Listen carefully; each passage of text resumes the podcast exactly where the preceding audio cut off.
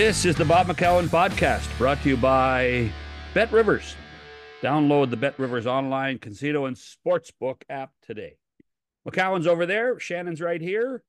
We will be talking. Uh, well, you know what? We talk lots of things with Adnan Virk. We're going to talk baseball. Wouldn't be surprised if we talk about the Golden Globes. Wouldn't be surprised if we talk about uh, Oscar-nominated movies coming up.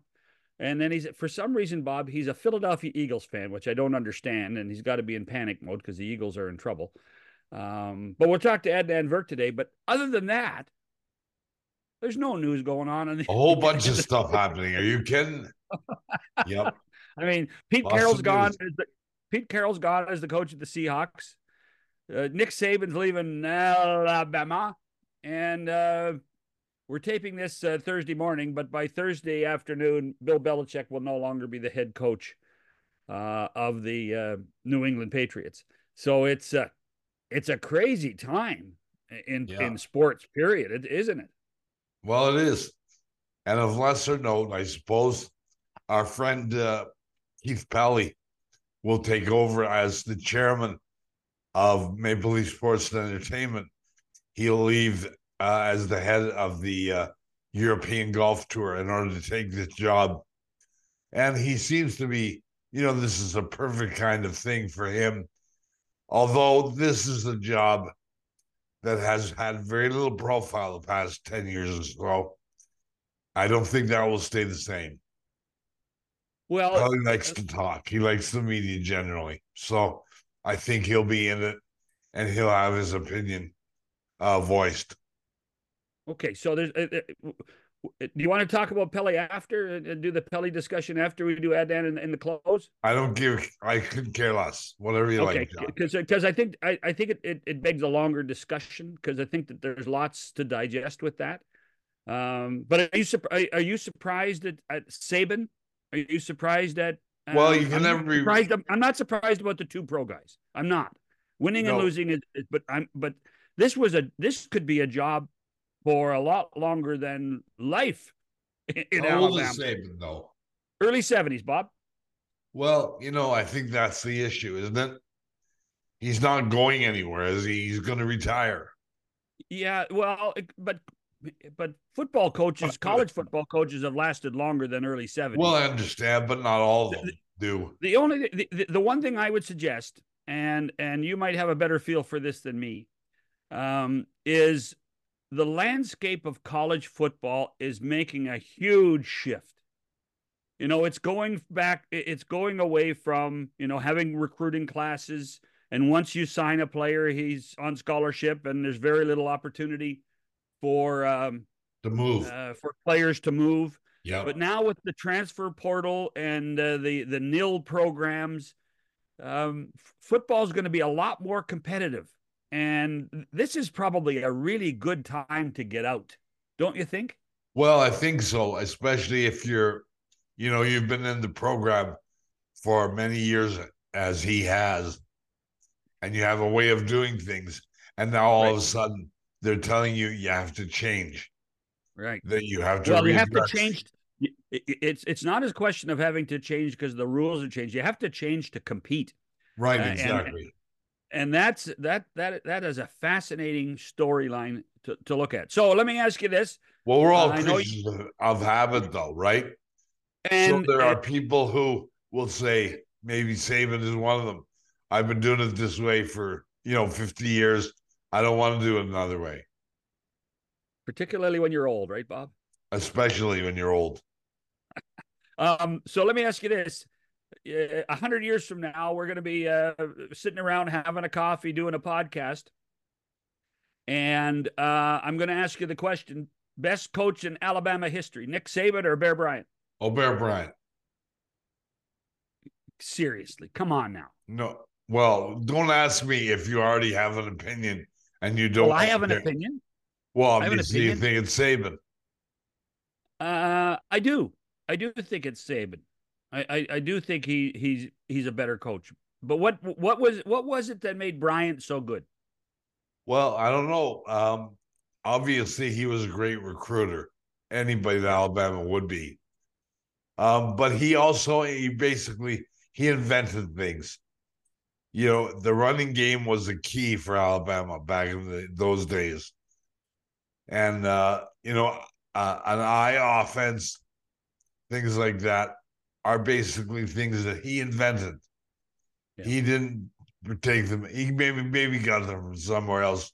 A few things, but Alabama was an initiator of uh, new offense, even passing.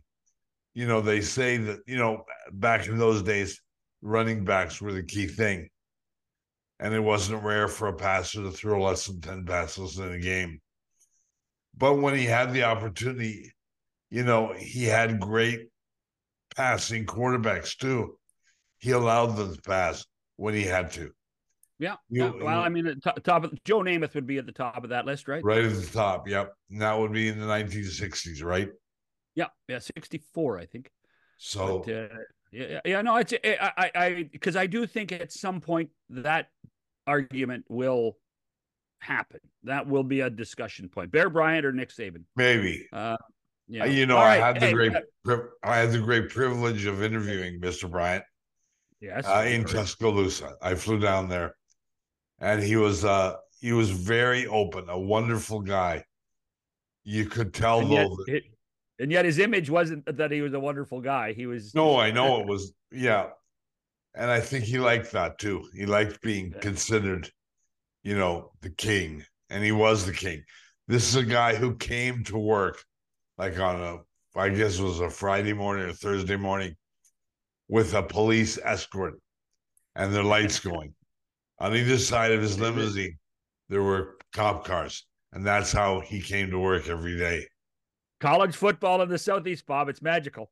It's um, big. Hey, listen, Ad- Adnan's waiting. We better get going. We're okay, let's go. And you never know, you never know what we're going to talk about. Adnan Virk next on the McCown podcast. Hi, this is Bob McCown for BetRivers.com. Hey, if you're looking for a sports book or casino app, you should check out the Bet Rivers Sports and Casino app today. Play all of your favorite casino games for real money anywhere and anytime. Plus, get in the action with each sports game with hundreds of sports betting options.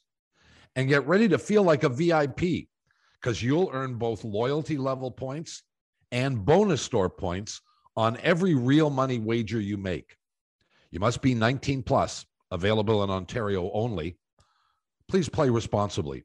If you have questions or concerns about your gambling or someone close to you, contact Connex Ontario at 1 866 531 2600 or speak to an advisor free of charge. BetRivers.com. Welcome back to the podcast. McCown's there, Shannon here, Adnan Virk who you know basically got invented uh, for our show on radio and television, not as a sports guy, but as our movie critic. Uh, but uh, has done okay with the sports stuff too. Hey, and then you're uh, you're you're in, in cruise control. You baseball free agency. You're gonna have to give us what your thoughts are on that. I guess the Cubs have dipped their toe in, and uh, things are uh, are things heating up or are things just going to be this way and little drips until spring training starts? Yeah, it's been a slow boil so far. Always good to see you, John. Of course, Bob, welcome back. Good to see you as well.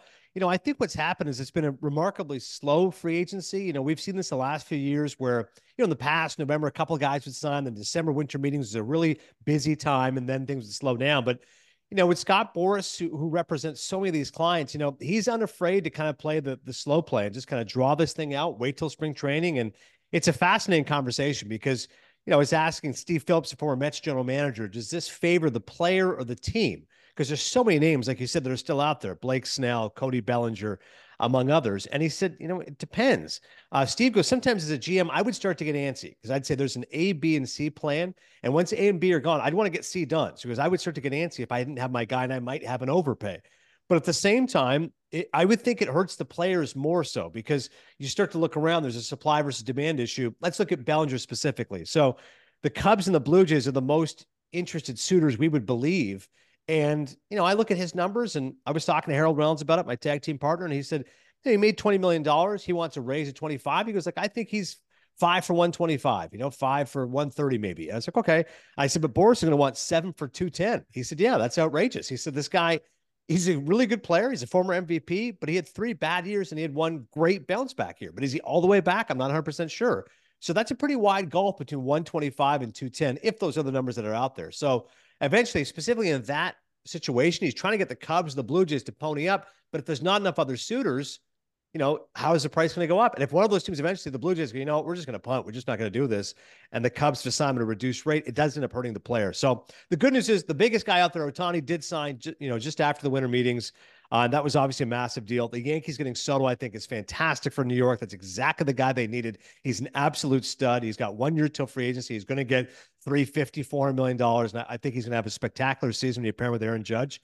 And unfortunately for the Blue Jays, obviously they missed out on Ohtani. We were all following a certain airplane. Didn't work out the way we wanted it to. And Isiah Kiner-Falefa, I mean, that's uh, with all respect, it's been un- uninspiring so far for Toronto. What do you what do you think uh, the impact of the Ohtani deal was? You so know, I, yeah. 70 million bucks. Nobody's going to get anything close to that, but did it raise the bar significantly? I don't think so, Bob. I think that's an outlier. I think that's one of those that you say, I all right, oh, right, Ohtani is the unicorn that he is going to demand something out of the stratosphere, but that doesn't lift everybody else up. Nobody says, okay, well, if Ohtani's worth that much, you know, Bellinger gets X, Y, and Z. I don't think it works that way. I'm still stunned by the price, Bob. I remember again talking with Harold about it, and we said he said at one point, he goes, if he's fully healthy, I think he gets 700. And then once he got hurt, we all know it's Tommy John. They don't want to call it Tommy John. He said it feels more like like minimum 10 for 500, maybe 550, 600. I said, yeah. I said, I could see 12 for 600, 12 for 550 feels right. And then to see 10 for 700, I mean, my eyes popped out of my head. I said, considering this guy's injury history and the fact you're going to be a two time Tommy John guy, there's very few players – who have been able to pitch still at a high level. Nathan Eovaldi among them. But I, am not kidding, fellas, when I say it's single digits. So I would be very skeptical that Ohtani is going to go back and give you five good years as a pitcher. It's just not going to happen. I think it might be three good years as a pitcher and then two average years as a pitcher, and then that's it. And then five more years as a hitter. Um, but as far as the contract itself, it's fascinating the way it was deferred. When I saw he's getting two million dollars a year, I thought it was a joke. I said that that can't possibly be true. Why? Who on earth would defer sixty-eight million dollars a year out of a seventy million dollar a year contract? But it goes to show that he clearly cares about winning. He knows the Dodgers can then use that money to go get other players, which is exactly what they did by getting Yamamoto, who's supposed to be a stud. That price got raised. Originally, we thought that might be eight for 240, ends up being north of 300, uh, just eclipsing Gerrit Cole at 325. And they couldn't make that deal unless Ohtani agreed to the deferral. So not only is he a spectacular player, but he's a good teammate because he was willing to take less money, at least at this point. He'll get his money eventually, so they could sign Yamamoto. So I, I think the big story of the offseason has been one, not a lot of activity, but the activity is all coming out of Los Angeles because they yeah, got Ohtani, I, they got Yamamoto and Tyler Glasnow. John's a great trade. Well, the it, but it did. I, it has surprised me that um, there hasn't been much news after the two Japanese players signed. Yeah, and I, I, I think there I think there was a, a, real expectation after both Ohtani and Yamamoto signed that we would get some closure with a Cody Bellinger. Yeah, uh, and and it and and why it hasn't happened obviously because teams aren't prepared to pay those kind of dollars with infl- inflated dollars at this point, and they're just going to have to wait. And and yeah. do you think there's a chance in all of this, uh, Adnan, that guys are going to be forced to take one year deals again? Like do a one, you know, I mean, a lot. We've seen that a lot recently. It'll yeah. It, yep.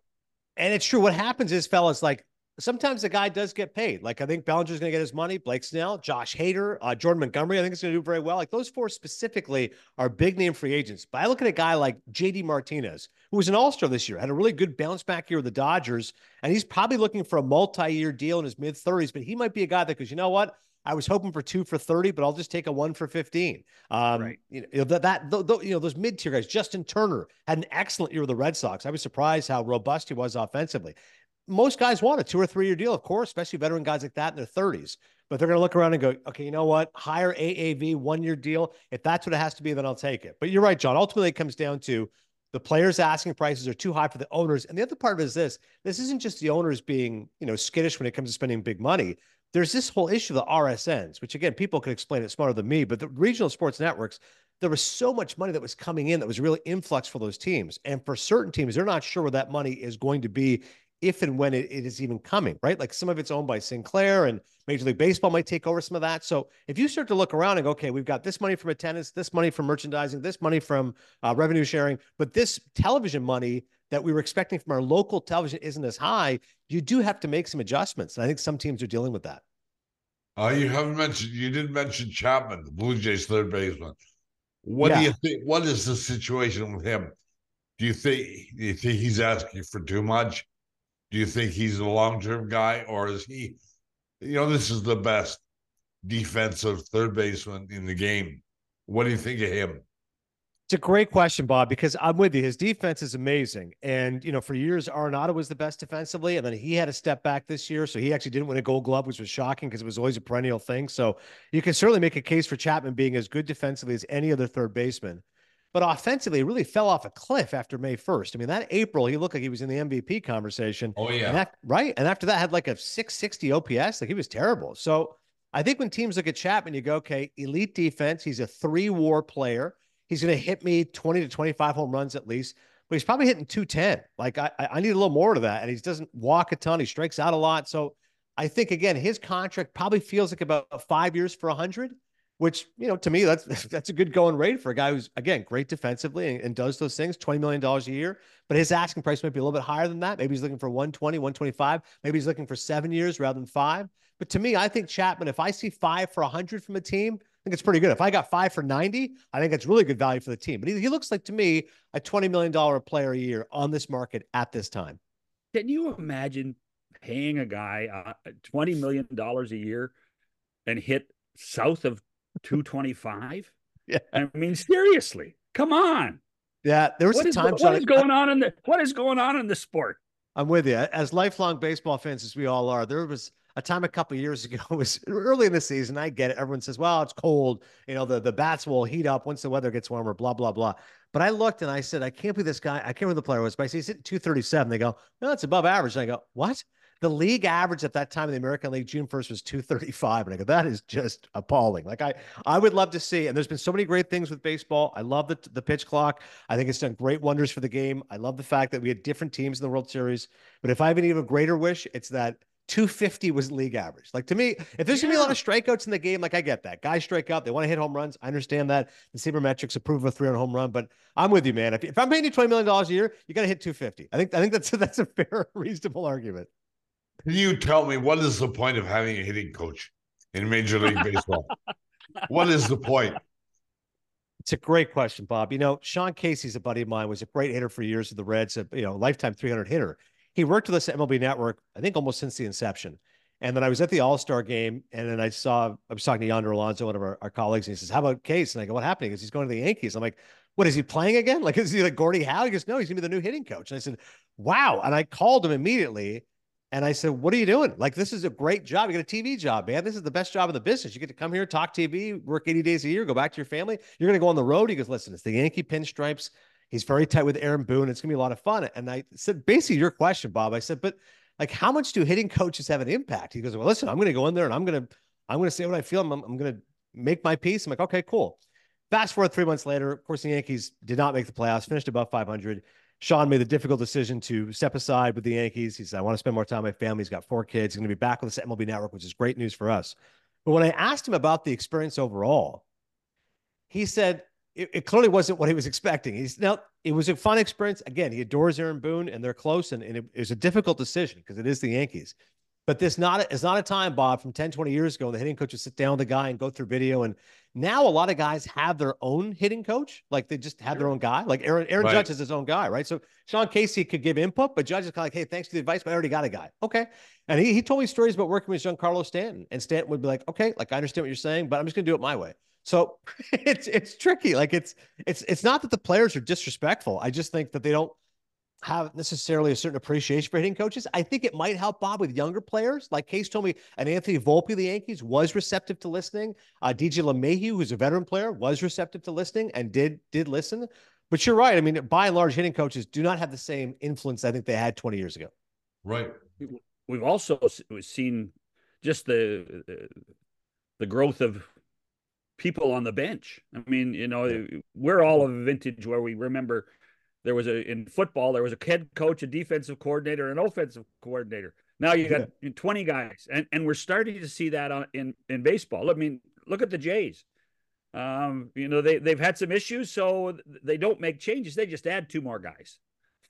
yeah. Oh, you're right. It's perplexing, John. Like I, I, was watching, I was back home over the holidays in Maple visiting my parents. I went to a wedding and uh, I was just talking with my old friends. He goes, Hey, you got to say hi to Sid Seixeiro for me. I said, Yeah, of course. You know, my old buddy from the score. Yeah. He goes, You know, he had an epic rant against the Blue Jays. Well, everybody was upset about that. So we started reliving the entire episode. And I, to your point, I said, It's amazing to me. John Schneider still has the job. And he started laughing. I go, like, I remember watching that game going, like you pull Berrios after three, even though he's on cruise control against his former team. You bring in Kikuchi, who isn't as sharp. Vlad picked off second. Bo bad base running, and they didn't like nothing happened. Like they tried to set Ohtani, which I appreciate the effort, didn't happen. But John Schneider is still the manager. Everyone tried to blame him, or then said it was the the you know front office. Ross Atkins says no, it wasn't me. It was all John Schneider's decision. Yeah. And like I said, they don't do anything. Like I I, I would be so frustrated as a Toronto Blue Jays fan to go, we were underachievers at 89 wins. We haven't added anybody of impact in free agency. And in terms of our management, it's the exact same thing. But hey, we got great renovations. Congrats on the Rogers Center, never looking better. Yeah, and worse than that, they went after Ohtani. Right. You know, and uh, they they raised the bar as far as the fans were concerned as to what they might be, and and they might get this guy. They don't get him, and then they take that whatever they had put aside for him and they don't spend it. So, you know, they piss their fans off too. No, you nailed it, Bob. Someone said that to me. They said, well, if the Blue Jays are willing to spend $600 million on Ohtani, clearly they had the money to get other guys. And I said, but it doesn't work that way. They they feel like we'll earmark this only this generational player, one of the greatest players exactly. in the history of the sport. But we're not going to go, oh, 600. Okay, we'll give 200 to Bellinger, uh, 200 to Snell. We got 100 for Hader. Like, great. And we got the best closer, best pitcher, best. Doesn't work that way. No, I know, but they, they have. They, hold on. They, they, they, they've got somebody somebody has to figure out if they're going to give money to their first baseman and their shortstop too though right. i mean and this is this is part of the other issue if you, if, I mean, the it was so public how much money was at stake, and the Jays were prepared to go so far. And in the next 24 months, doesn't something have to happen with Bichette and Guerrero? I'm with you, John. You know, my mom is not a particularly savvy sports fan, but I was kind of telling her about the Ohtani stuff. And her first, just, again, a woman who does not follow sports says to me, Well, the other player's going to want more money too, right? I'm like, Bingo, mom. Exactly. Vlad Jr. is going to go, Wait, if he's worth 600, I can get my 300. And I think when in talking to Blue Jays fans and people that cover the team, it feels like Bo Bichette in many ways is the heartbeat of the team, right? I think people generally appreciate Bo. He's an excellent hitter. His defense is all right. He's a little banged up last year, but generally he's durable. He's great down the stretch. And you feel like he's, if not a vocal leader, he's a guy the players certainly look to. Vlad's the one that's fascinating because when I talk to fans, you know, there's such rancor and frustration around him because he teased us with that superhuman season. And other than that, looks like a good player, but not a great player. And he's a guy who we thought was going to be a great player because of his dad and where he was drafted, et cetera. So I, I'm with you. I think it's fascinating. I think for Bichette, you know, at least they bought out those few years of free agency. But I mean, minimum, if you look at the market, Bo Bichette is eight years for 250. Vlad's going to be at least that probably wants 300. Like, I mean, I don't even know if those are conservative numbers, but let's let's say conservatively, those guys are costing you half a billion dollars. And like you said, you got two years to get that done. The longer well, you, you wait, the more it's going to take. Yeah, you thought Vlad would be in that category. If he has another year like last year, there's no way, in my opinion, he gets that kind of money. He becomes uh, a different kind of player. He's not a top bar guy that everybody will be after. He's the kind of guy either you like him or you don't. Yeah, I think well, you're right, Bob. And, and you do have a, to wonder. You do have to wonder that the the, the 47 home run year was the outlier. Right. And I it think that's what you have to start to accept. You go, hey, he's a good player. Like no one's disputing that, but he's not a great player. He's not the one season we had. I'll give you a comp for it. It's Pete Alonso. You know, Alonso's a guy who every year is putting up 40 plus home runs. Now his defense is shaky, uh, but he drives in a ton of runs, and he's a guy like he's your, your old school Dave Kingman, 40 homers, 100 RBI. Didn't hit high for average last year again. He's another guy hit like 230. Like, dude, can he hit at least 260? Like, help me out a little bit. But regardless, you know, he's got one year left on his deal.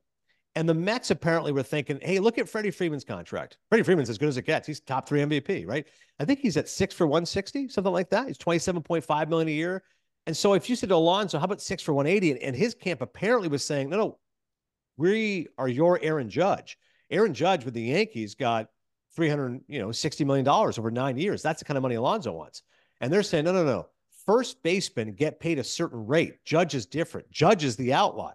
So Freeman and Paul Goldschmidt, another example. First baseman is a very good player, great player, won MVP.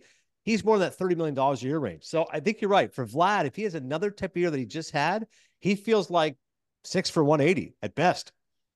Well, and and and Steve Cohen has given absolutely no leverage to his management team, no matter who the general manager is, right. because he's overspent so many other times for for players. Right. And that's that's the danger is the player starts to go, hang on a second. So you're willing to spend big money for Scherzer and Verlander. These guys right. are clearly past prime in their 40s. Doesn't work out, you flip them. But I've been loyal to the organization from day one. And Ron right. Darling said to me, of course, Ron is one of my favorite colleagues, in MLB Network, great pitcher of the 86 Mets and all the rest of it. He said to me, the time to sign Alonso was after that first year. When he hit 53 home runs, you go, let's lock this up right now. Right? Julio Rodriguez and the Mariners. One great year, halfway through, they go, let's just get this done right now. 10 years, 240, like, let's just do this now. Because the longer you wait, the more the player gets greedy. Now, in the case of Vlad, maybe it's hurt the player because he hasn't been as good. So maybe the Jays were smart in not extending him. But Bichette's going to be costly. So it's going to be interesting. Yeah, but do you don't you think the Blue Jays uh, will ultimately have to decide between the two of them? They won't be able to sign both of them, or I they won't so. want to. Wow. Yeah, that, the second answer is the key, Bob. They don't want to. I, I think they could, as we all know, but I don't think yeah. they want to. I think they want to go. Who's the guy that's really the cornerstone here, and where can we supplement? Because uh, Chapman doesn't feel like he has a strong sense of returning. You know, I read the other day maybe the Giants could be interested in him. That's a pitcher's park. He plays elite defense that helps their pitching staff. He can hit some home runs. So, like, they, they don't want to go and get guys like that anymore. So I think you're right. I think ideally it's 60 40. They keep Bichette and not Vlad.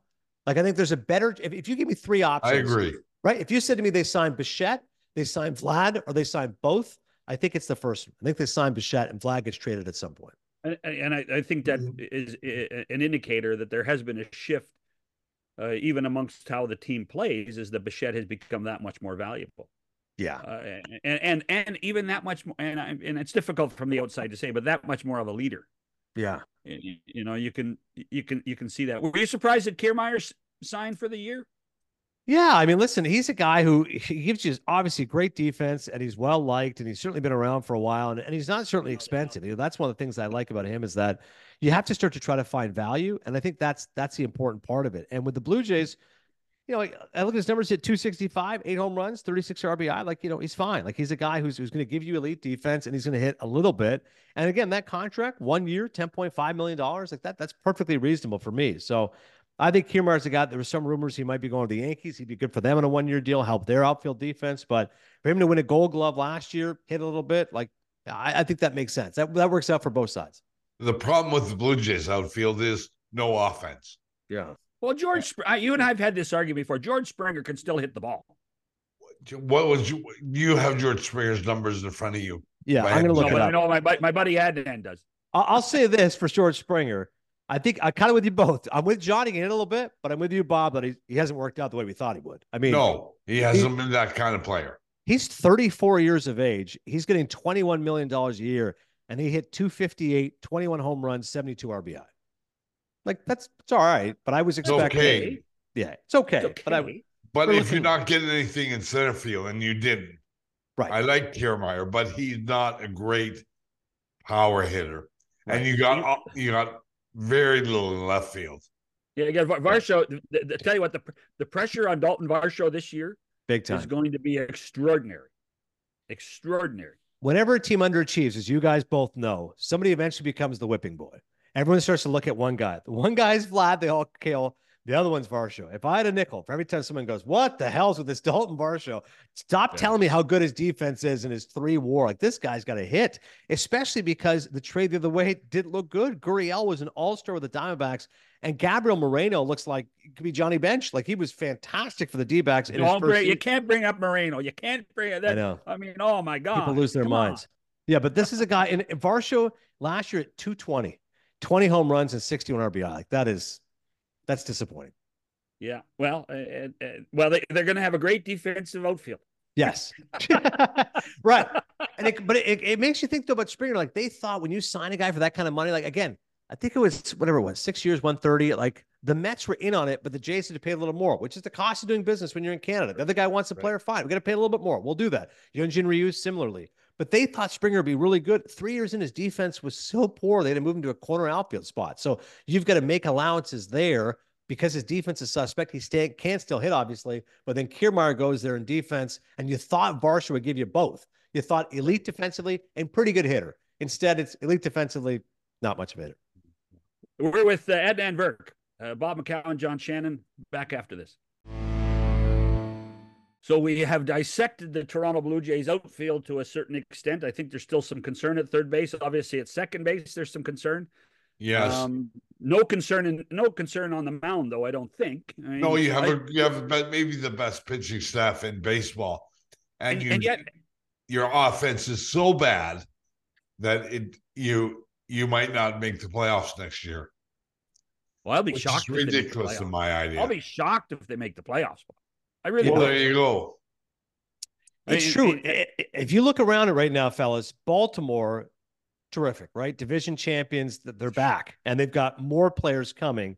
Uh, Jackson Holliday, Matt Holliday's kid in particular, is going to be a stud, and they've got like th- their pipeline is so rich right now. You look at their talent; it's not going anywhere. Adley Rutschman, Gunnar Henderson, etc. So Orioles look great, got it. Yankees went out, got Soto, and they're an 82 win team. Soto makes them three or four wins better. They're probably going to add a pitcher at some point. So the Yankees are between 85 and 90 wins. Okay. The Rays, everyone always discounts, and they somehow win 95 games. The Red Sox traded Chris Sale, who was always injury prone, and got back Vaughn Grissom, who could be a really good talent. I still think that they have a ways to go. But to your guys' point, the Blue Jays, they're 89 wins and they haven't gotten any better. And this was after oh. incredible pitching from their staff. And their offense doesn't look any better. So I'm like, to make the playoffs, like which of those teams is that? Like, which of those teams are you better than? You're not better than the Orioles, the Rays, and the Yankees, as we No, currently I stand. agree. I think I think that's I think that's a, a key point. Hey, um, I, I'm going to throw you a couple curveballs. Um, what's going on with the A's? I mean, Hmm. where are they? Where are they going to play? Yeah, it looks like for this year at least, John, they're going to be at the O.co, the Oakland Coliseum, because this is the last year of their lease. But as they've Okay. okayed the deal to go to Las Vegas, that park I don't think will be ready until 2027. Right. That's what I heard. Right. So the question becomes, Bob, what do you do 2025, 2026? Could you convince Oakland, hey, can we just stay here for a couple more years while our park gets ready? I don't think that makes sense for either side. The other option is go to Vegas in the AAA ballpark, but I think that only seats. I mean, it's AAA park. I'm going to guess six, seven thousand. I don't know if they have a roof. Like, I'm not sure how that's going to work. No, Oh, it's it's- not. there's no roof. There's no roof. there. It's a yeah. nice so- little But it is stadium, but bigger there's than no six or seven thousand. I think it's fourteen. okay. So I may be wrong, but I think it's fourteen. But I think those are your two options. Either you have to. Uh, the other option, by the way, is you talk to San Francisco. That was the third option. Either one, you beg Oakland, can we stay two more years and let's just figure out a deal? They'll probably say no. I would think you go to AAA Las Vegas, or the third option is you talk to San Francisco and figure out with the Giants. Hey, when you're not at home, can we use your park and do our home games there? Wow, Wh- that which would for A's fans would even be more of a slap in the face. Right, your When you eternal rival. it, you- you're gonna go sit you- there. Yeah. You're gonna you're gonna we're gonna force you to drive across the bridge to, to play baseball because everything has always gone to San Francisco. Anything. Correct. I mean, Right. That would yeah. be, they, that would they- be awful. they That would win be the awful. Yeah, they win the war in everything. You're right, John. San Francisco always beats Oakland everything. Like, you know, just think of them culturally, financially. And then, by the way, we lost our baseball stadium. If you want to see a game, you have to go to San Francisco. Yeah, that's that's that's crazy. Yeah. So uh, it's and the other thing is there, there are a couple teams that I think that we we disappointed with the what the Jays have done. The Mm. Giants are one of those teams too. Uh, they did make a trade with Seattle. Uh, our old, one of our old uh, favorite guys, uh, Mr. Ray, is now a pitcher for the Giants. Yeah. But but the Giants, you know, they're supposed to compete with the Dodgers on a regular basis, and and are they? They are. It's a real challenge because I think Farhan Zaidi is a really smart guy, their president and general manager. And he made the tough decision to get rid of Gabe Kapler, uh, who's a guy who was really aligned with him in terms of analytics and such. But they just can't sign a free agent. You know, they, they made a spirited bid after Aaron Judge. Judge sided with the Yankees. They went after Carlos Correa, failed physical, et cetera. That doesn't work out. This offseason, again, Farhan Zaidi said that we offer the same money to Ohtani. Like the reports for Toronto's apparently offered 600 million. For the Giants, he said it was dollar for dollar. We were right there with him. We were offering $700 million, but he chose to go to Los Angeles, their, their mortal rival. So it just hasn't worked out for them. And I think what it is is hitters don't want to hit there because it's a tough place to hit. You know, because of that wind and the park, the way it's constructed, it's tough to seduce a guy who's going to be a great hitter. And their greatest challenge is they're kind of faceless right now. You know, Buster Posey was their face for so long.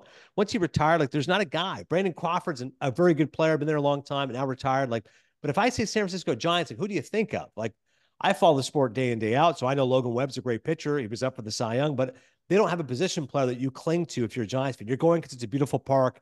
You're going because it's a nice day in the bay. You want to go check out the water, et cetera. But their attendance has also been hurt. I was surprised by this. They were like middle of the pack in attendance, maybe worse than the National League because of the fact COVID's forced so many people in the Bay to work remotely. And it's been a challenge to get a lot of workers to come back and work in person. So in San Francisco specifically, you know, before traffic was an issue, now it's not as much. There's just not as much foot traffic there. People are working remotely. To your point, John, to fight the bridge and the traffic, eh, forget, I'm not even going to bother with it. So they've actually been hurt by attendance. So they they need a star, quite frankly. They, they've lost their luster in that market, especially when you have Steph Curry and the Warriors and the number one seed San Francisco 49ers. So like the Giants, they really need some help right now. That's not good when your attendance is middle of the pack and fans are finding other things to do. They need a star player. They haven't been able to sign one yet. So they're gonna have to overpay and try to get somebody, but it's been a challenge. The other the other option is we'll just fortify your pitching and go, okay, fine. If we can't get a great position player, we'll hit somehow, but we'll get those pitchers. You mentioned Robbie Ray. He's going to be unavailable for Tommy John for most of the year, but he should be back in August, September. This is a guy who won a Cy Young. So if the Giants are in the mix, he can put them over the top. Maybe he can be a difference maker. You know, and, and we've seen this in the in the National League West. I mean, San Diego tried to overspend and, and, and compete with the Dodgers, and that ended up being a flop too. So it's it's almost like the Dodgers have set the bar so high. I don't know how any anybody in that division can compete with them. Yeah, I don't think so either. You know, I, I was really drinking the San Diego Kool Aid I want to be able to say I was going to San Diego for the World Series and just go check out that wonderful city in October. But as you said, it blew up in their face. That all that collection of talent. You know, they collected their team like a fantasy team, and it still wasn't able to work out because too many guys were just not on the same page. You know, Manny Machado was underwhelming.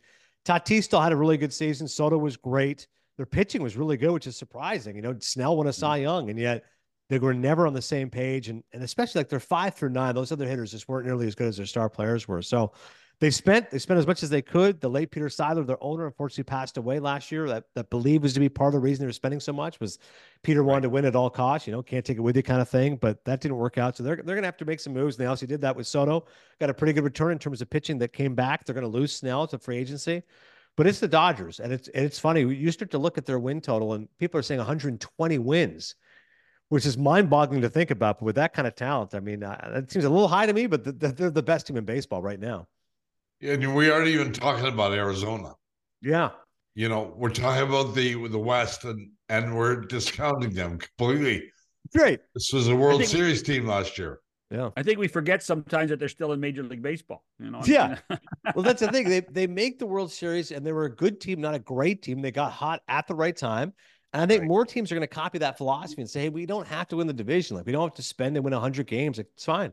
Let's just get 88 wins. That that should be the goal. 87, 88 wins. Let's get in there and get hot at the right time. The Phillies did that the year previously as a wild card oh. team. Oh. So it, it hasn't been incentivized as much for the division champions. You know, they don't the way the playoff format's worked out is it's you've had these wild card winners. And again, as a fan, it's fun to see different teams in the World Series. I know Fox would love to see the Yankees, Dodgers every year, but Rangers, D-backs are certainly different. Texas is a good fan base. They win their first World Series ever. But uh, yeah, it's easy to forget about Arizona. By the way, that circles back to the Jays conversation because if they get 88 and get in the playoffs, they're going to say the exact same thing. They're going to say, you know, yeah. if we once we get in, and and we all said that last two years. I remember Bob and I had John Gibbons on a lot, and and John, all John would say is, guys, if they just get in the playoffs with that pitching staff, they can do something. Yeah. Uh, and and the problem yeah, losing was, two straight.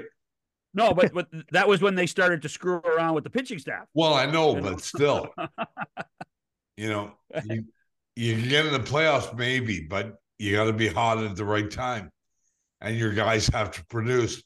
And the Blue Jays found a way consistently over the past while to lose. And uh, it's not a question of the other teams being great. It's a question of the Blue Jays finding a way to screw it up. Yep. Yeah, and, and it's funny because John's right. They had that label, kind of like the Phillies. They're the team you don't want to face because they can get hot. They're scary. But eventually results matter, right? Eventually you just go, hey, I, I, know it could happen, but it didn't. And let's not think that 89 wins will get you in because that's a tough division and it's a tougher league. It just is American League than the National League. So you got to set your sights at 95 wins.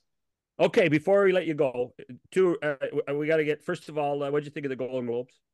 I enjoyed it. You know, everyone killed the host and he wasn't good, Jo Koy. But as a host, I'm I'm partial to host, as you guys should be as well. We're an endangered species. It's important we stick up for each other. He got the job 11 days before the actual show, which is very tough.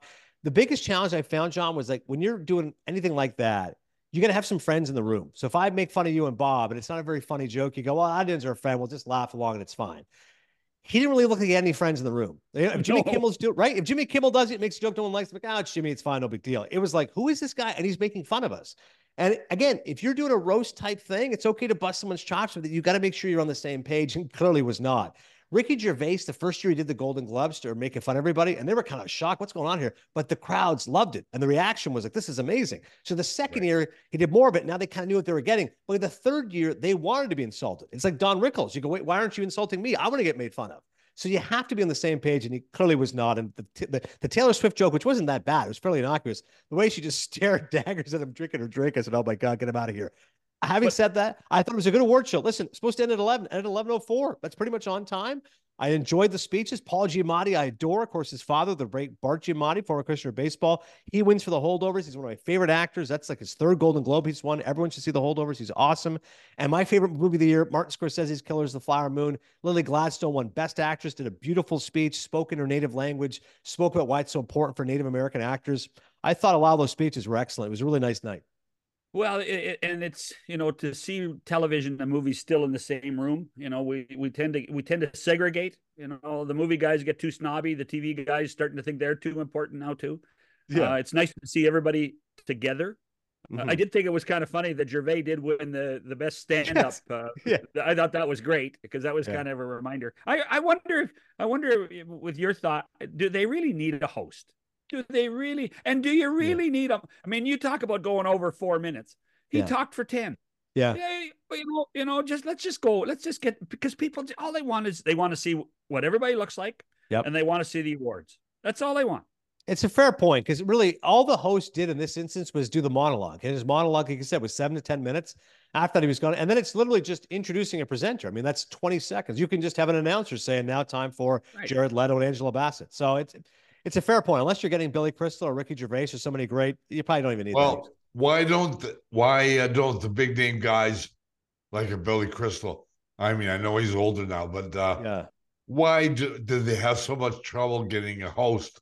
Because people rip them. Because yeah. there's too much criticism. After, ever since David Letterman did the Uma versus Oprah thing, it has become a it, it's become a touch point you know yeah. a touch that people they they, they it, it, just polarizes everybody who the host is. What it's kind awful. of money do they give those guys? They don't get much. That's the if you're doing it for the money i don't know what it is but it's not much is what i've heard. So it's too much well, downside not enough problem, upside. i think. Yeah. Right. are you available bob? No. Okay uh, uh, uh, what, what's uh, what's on your movie uh, list right now well, like I said, I, I got caught up on all the Oscar season. So, you know, my favorite movies were Killers of the Flower Moon, of course. It's incredible. It's going to be on Apple Plus this Friday in America. I'm not sure back home where it's going to be available, but people should be able to see it uh, via streaming by now. The Holdovers is fantastic. Paul Giamatti film, of course. Alexander Payne's the writer and director. They work together on Sideways. Uh, Poor Things is really funny. It's out there. It's outlandish, but I really enjoyed it as well. Uh, so those are a few of my favorites from this year. Iron Claw is a really good wrestling drama. People have enjoyed that film from Zac Efron. So I think this is the time that people hear about all these year end critics lists, right? Top 10 lists. They finally get to those movies. And then, of course, the Oscar nominations are coming up. That's January 23rd, which is the same day as the Baseball Hall of Fame announcement. So I'll, I'll be busy. I'll be seeing, you know, uh, Adrian Beltre go in the Hall of Fame and seeing if Leonardo DiCaprio is nominated for Best Actor. So it's funny you say that because my wife and daughter, who have no interest in wrestling, both want to see Iron Claw. Yeah. They both want to see Iron Claw. And I'm going, are you serious? I mean, I could go see Iron Claw. Yeah. But I, I, I probably, I, I used to think I'd have to go alone, but now I'm going to actually bring some people with me. And the other one was, why did Napoleon bust so badly? Yeah, what was that's a- the story there? What was So- going on? so I I, heard- I, am still looking forward to seeing it, but I just to form an opinion. You should see it, John, because I liked it. I'm with you. I, I saw the reviews and it was mixed reviews at best. Rotten Tomatoes is an aggregate 60% and above is positive. Anything below that is negative. A movie like Napoleon, you're expecting to get at least 80, 85%. Big director Ridley Scott. Obviously, Joaquin Phoenix is a major star. For perspective, Killers of the Flower Moon is like 93%. Holdovers is like 95%. Poor Things, 95%. Napoleon's like 58%. You're like, oh my God, clearly the people didn't like this movie. And then there's also a aggregate audience meter, similar thought process, 60% and above is good. And the audience meter is 58%. So this wasn't an example where the critics didn't like it, but the fans didn't. It's both critics and fans were kind of like wishy-washy at best. I got to tell you, I'm at the winter meetings in Nashville where nothing was happening. And on my downtime, of course, I saw watch a movie. And because I'm fortunate to be a part of the Critics' Choice Association, they send me the screener. So I get quite a few DVDs, which I still love, by the way, because I have a DVD player. So I love throwing on a DVD, but I also get sent via email. So I watched Napoleon like Tuesday night in my hotel in Nashville because I had no desire to go to honky tonk way. And I got to tell you, John, I thought it was pretty good. Like I, I can see what critics were saying. He kind of plays uh, fast and loose with the facts and it kind of skips ahead with times and makes it a little bit silly. But the action sequences, which if you tell to me, watch Napoleon, I'm thinking it's going to have some great battle scenes. It has that. The Battle of Waterloo is wonderfully rendered, and I saw it on a laptop. I could imagine on a 70 millimeter screen, I would be enraptured by it. So I, I'm with you. At least watch it to form an opinion because I didn't think it was that bad. I, I actually thought it was a good movie. I- I'm looking forward to seeing it. I, I still am, uh, even though it's been panned everywhere. Okay, finally, finally, Hurry the. Philadelphia Eagles. Yeah. What the heck, Adnan? Come The amount, of, on. the amount of text messages I've had from Mark Askin, just just asking me what's going on with my team. My God, it, ten and one to a one and five finish. It's been incredibly painful. You know, especially that gauntlet they went through, those really tough six games. They beat the Chiefs at Arrowhead. They beat the Bills. They lose the Niners. You go, okay, fine. They're the best team in the conference. They were ready for them. That happens. Cowboys in Dallas is a tough game. I get that. But once you lose to Seattle, and you should beat Drew Lock. I know Seattle's a tough place to play. The Eagles have never beaten the Seahawks with Pete Carroll as head coach. Thank God he's not the coach anymore. But I get it. That happens. All right, fine. The get right games is where it got concerning. The Giants, you go, hey, you're gonna you're gonna stop the Giants. No, Tyrod Taylor almost led them to win. Like it was, it came down to the last second play. Like, wait, that can't happen.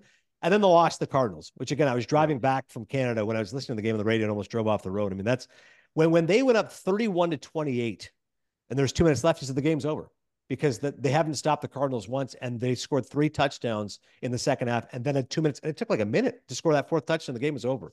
That was the game, and then and then and then this last game against the Giants. Okay, you're probably not going to win the division because Dallas will stomp on Washington, but at least again, get right for your own team morale. Let's have a strong win. And again, they look terrible, and we're down 24 nothing. And then Sirianni said, "Enough. I'm going to pull these guys." I'll tell you right now, I, I, don't know gambling at all. I, I joke with friends. You know, my buddy Cabby's all about the he knows all this world. And I said, I said the line's probably going to be what like Bucks minus one and a half. He goes, no, the Eagles are going to be favored. I'm like, are you joking? Like, are they not paying attention? He goes, the Bucks went nine and eight in a lousy division.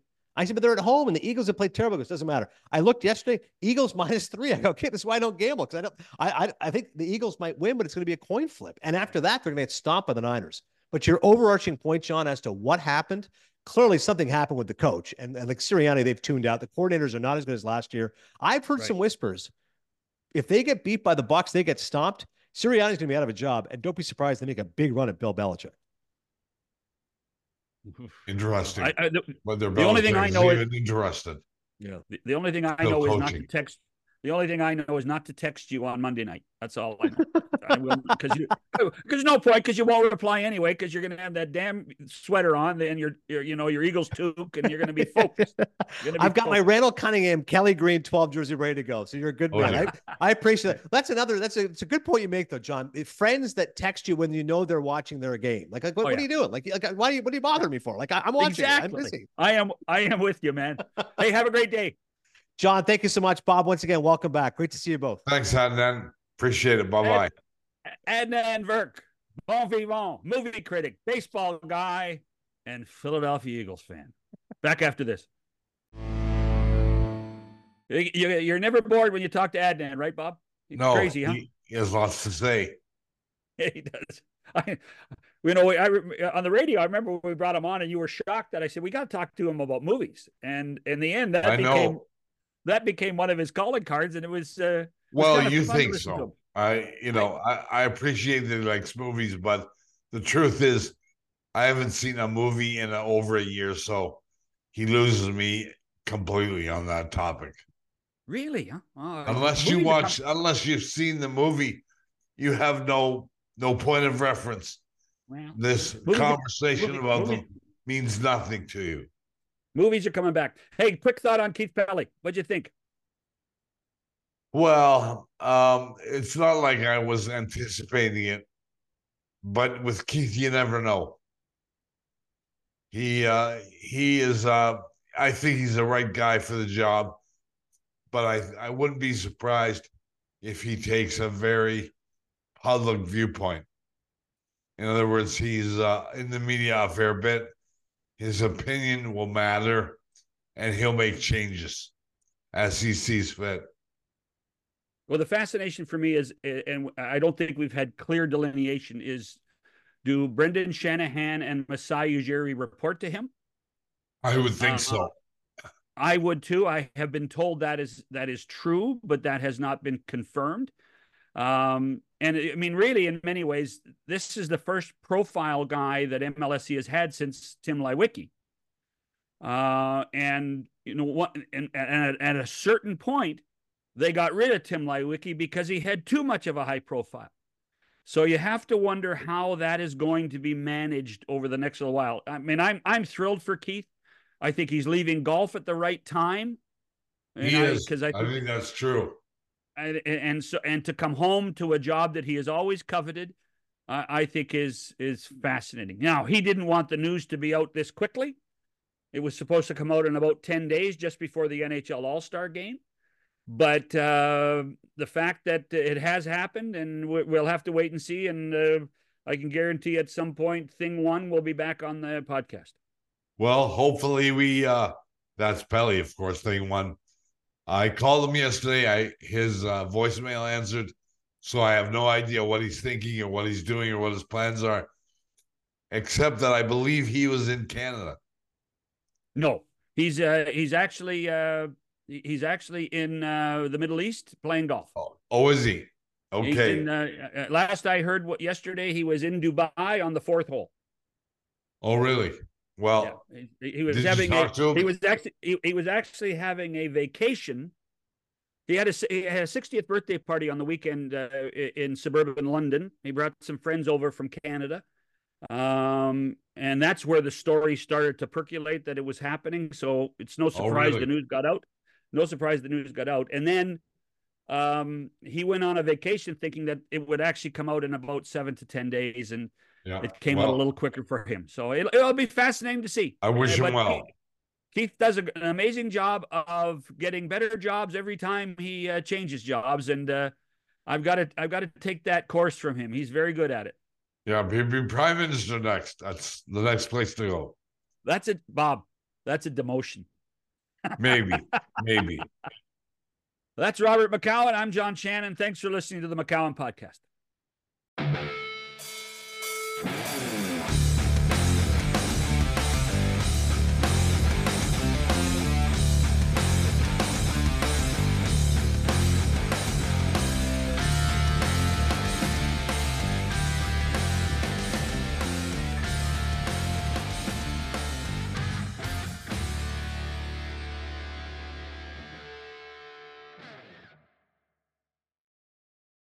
When you drive a vehicle so reliable it's backed by a 10 year, 100,000 mile limited warranty, you stop thinking about what you can't do and start doing what you never thought possible. Visit your local Kia dealer today to see what you're capable of in a vehicle that inspires confidence around every corner. Kia, movement that inspires. Call 800 333 4KIA for details. Always drive safely. Limited inventory available. Warranties include 10 year 100,000 mile powertrain and 5 year 60,000 mile basic. Warranties are limited. See retailer for details.